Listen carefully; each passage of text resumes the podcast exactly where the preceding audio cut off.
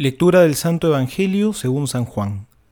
En aquel tiempo Jesús dijo a Nicodemo, No te asombres de que te haya dicho, tienes que nacer de lo alto.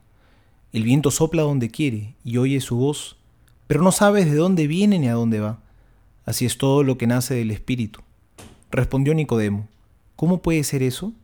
Jesús le respondió, ¿tú eres maestro en Israel y no sabes estas cosas? En verdad, en verdad te digo, nosotros hablamos de lo que sabemos y damos testimonio de lo que hemos visto, pero vosotros no aceptáis nuestro testimonio. Si al deciros cosas de la tierra no creéis, ¿cómo vais a creer si os digo cosas del cielo? Nadie ha subido al cielo, sino el que bajó del cielo, el Hijo del Hombre. Y como Moisés levantó la serpiente en el desierto, así tiene que ser levantado el Hijo del Hombre, para que todo el que crea tenga por él vida eterna. Palabra del Señor Gloria a ti, Señor Jesús.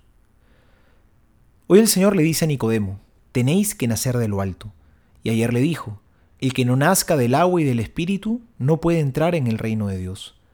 ¿A qué nacimiento se refiere Jesús? Está hablando de nuestro bautismo, que es un verdadero nacer de nuevo. Es increíble cómo un signo tan sencillo como derramar agua sobre la cabeza de alguien puede tener consecuencias tan grandes. Es el regalo inmenso de Dios por el bautismo pasamos de la muerte a la vida, de la oscuridad a la luz, del destierro a ser hijos del Altísimo, miembros de su cuerpo místico, que es la Iglesia. Por eso nos convertimos en criaturas nuevas.